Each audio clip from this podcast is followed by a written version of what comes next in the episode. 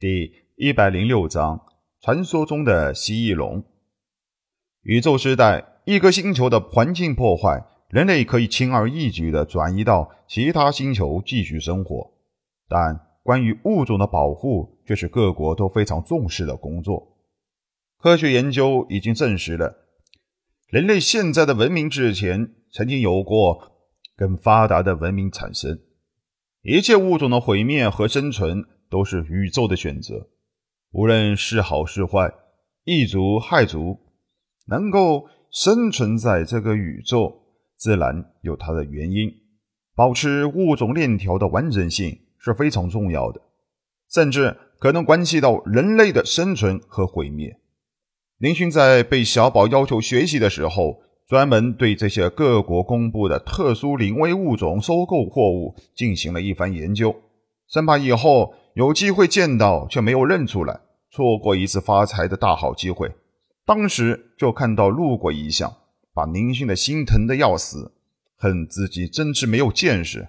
当初离开垃圾星时，光想着带点变异兽皮，一路上把带的路果全都吃了。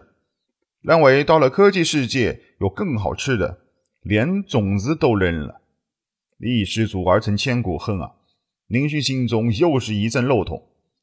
我的天哪，这可是市值一百多万亿株的龙香草啊，还有六十万亿棵的无须树啊，哦，还有油炭花。宁勋很心巴老的瞪大眼睛，这些东西可都是宝啊，那需要好好的保存起来。正想好好对宁勋这种爱护大自然的做法大为夸奖一番的小宝，又再次听到宁勋的下半句话，气得。挥起了蜘蛛机器人的钢爪式捶胸砸头，保护好他们，临走的时候带回去卖钱。这次可真是想不发大财都难啊！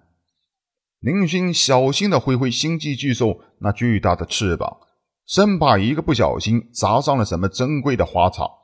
在他眼里，这些可都是不折不扣的宇宙币，损失一颗就相当于……扔掉了一堆的宇宙币，别干了，注意一点，有点不对劲。小宝操控的蜘蛛机甲，一根钢臂突然抓住了林勋所在的星际手机甲，怎么回事？林勋停住翅膀的翻腾，莫名其妙的降落到地面上，警觉的观察四周的情况。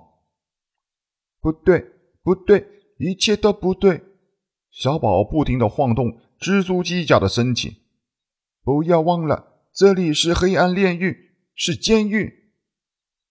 黑暗深渊是黑暗炼狱的所在地，但是从宁星众人进入到其中到这里来，没有发现一个现代的武器装备。这里仿佛是一个原始的生态公园，充满了上古时期的各种珍稀植物。宁勋看看空中飞过的奇特大鸟。如果不出意外的话，这些动物的历史也不会是普通的久远。根据小宝上次在虚拟网络中得到的消息，那条战舰生产线就是被部署在黑暗深渊之中。可是眼前的景色让人实在无法联想到，到处都是机器人操作手，人类专家紧张忙碌的机械化战舰生产线。林轩很郁闷，又很疑惑。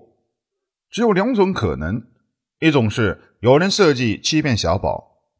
林勋看看想想，一笑奸诈的小宝立即将这种想法扔到脑后。林勋相信，在用脑子耍阴谋诡计方面，任何人也无法比得过一颗脑袋比光脑还先进很多的小宝。另外一种就是黑暗炼狱的具体位置，我们还是没有找到。林勋说出了自己的最终看法，可惜还是不知道下一步应该怎么走啊！这里四处都是很开阔，前后左右都是有广阔的空间，实在不好判断黑暗炼狱的位置。首领，我觉得下一步我们应该穿过这座大森林。吴京所在的星际兽飞过来，面对林星询问道：“既然能够确定在这里。”那我们向下继续搜寻，应该是没错的。这林勋还没有说话，深渊上空响起了一阵奇怪的声音。众人抬头望去，发现天边掀起了一阵铺天盖地的尘埃，仿佛是深渊上空的飓风刮入了谷底，犹如巨浪般的尘埃流向前翻滚，速度极为迅速。待到宁勋众人能够看清楚那漫天的黄色潮流，全都大吃一惊。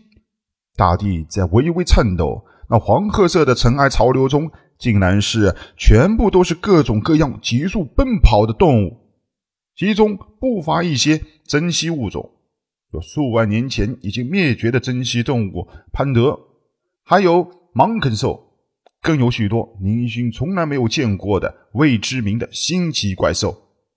这些动物大小不一，但无一例外的都是在慌慌张张的奔跑。几只被巨石绊倒的潘德兽，直接被后面的大型动物踩成了肉酱。出了什么事啊？林勋大吃一惊。在垃圾信上，林勋便对动物的暴动有所了解。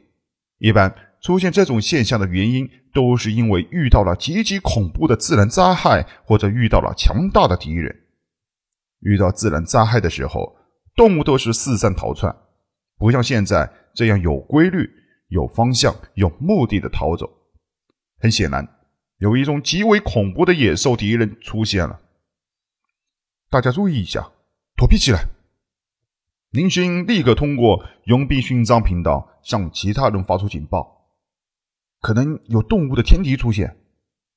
一百多只星际巨兽缓缓升起，从边缘贴近动物奔跑的大流中，静静的没入飞行鸟群。下面的动物所到之处是便是森林的灭绝之日，不少体型超过五米的巨兽。一路上踏到无数的灌木和小型植物，林勋心疼的嘴角直哆嗦。要知道，这里是珍稀动植物的天堂，一棵不起眼的小植物，在外界都有可能是天价。这些动物菜的哪里是植物，根本就是在销毁沉香的宇宙币呀！相比之下，鸟群的速度和破坏力就很让林勋放心。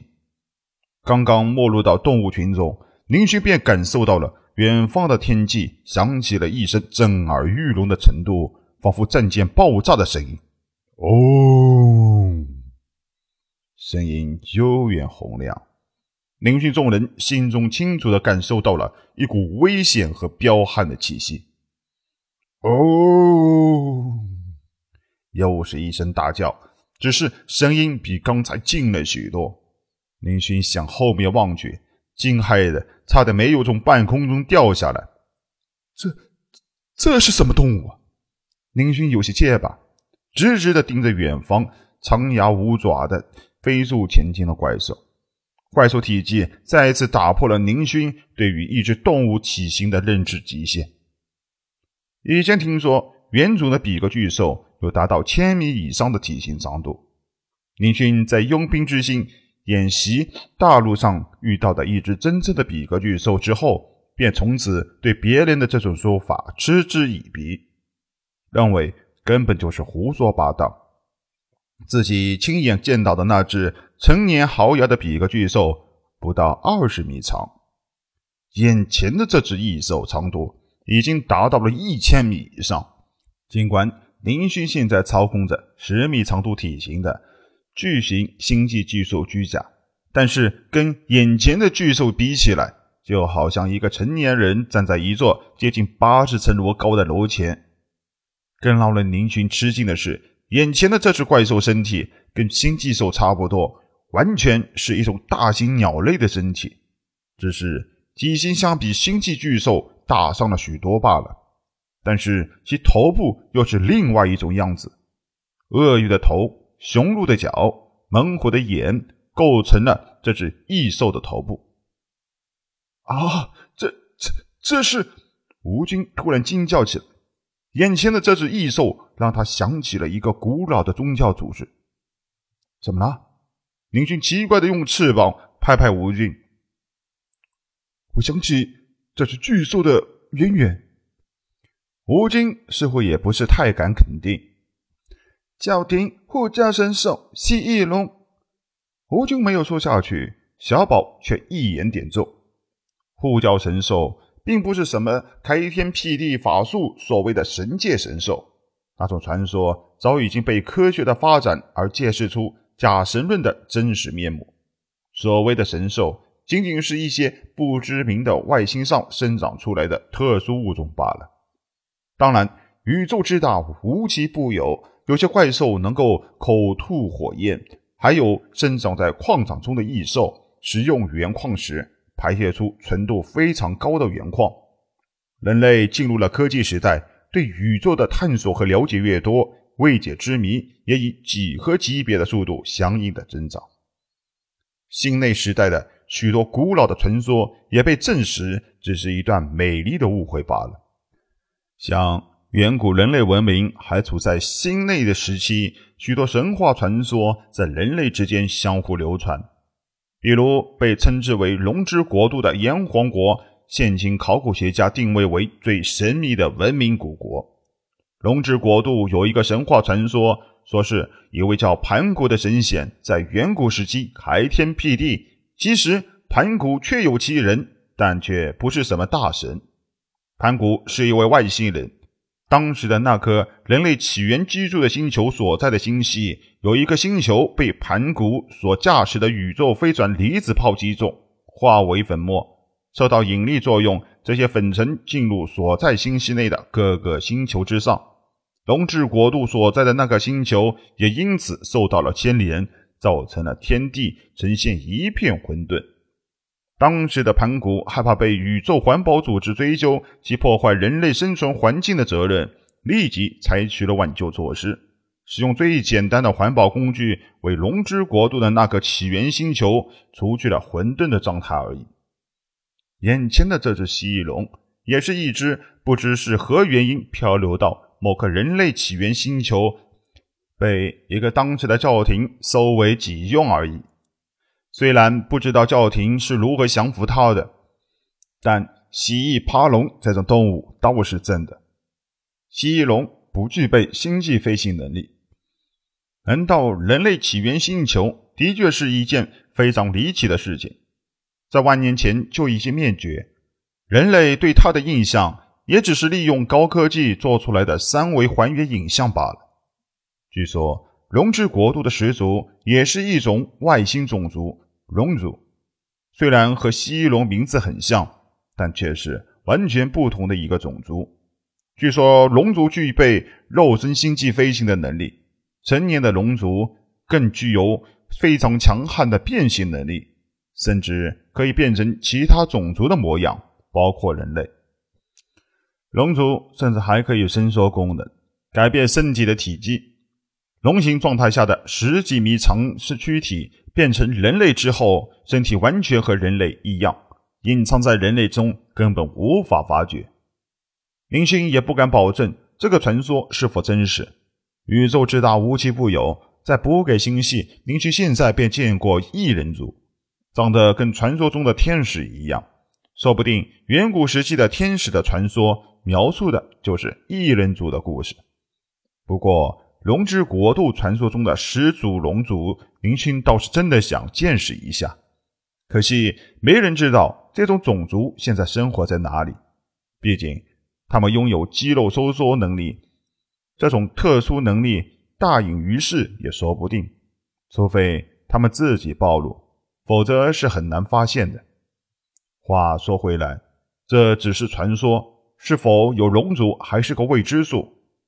宇宙间的未知种族实在太多了，三眼族、多臂族都被沦为奴隶种族，这其实是人类文明发展的悲哀。